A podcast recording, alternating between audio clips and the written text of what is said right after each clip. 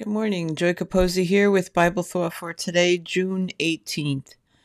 The promises of God from Isaiah 35, verse 3 and 4. Strengthen the weak hands and confirm the feeble knees.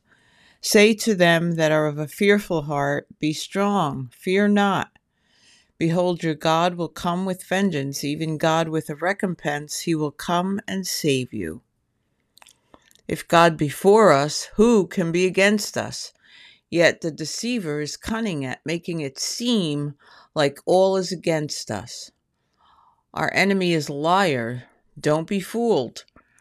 The God of angel armies stands by, ready to come to our assistance every moment of the day and night. So reach out to him and encourage your heart. Have a wonderful day and spread the word.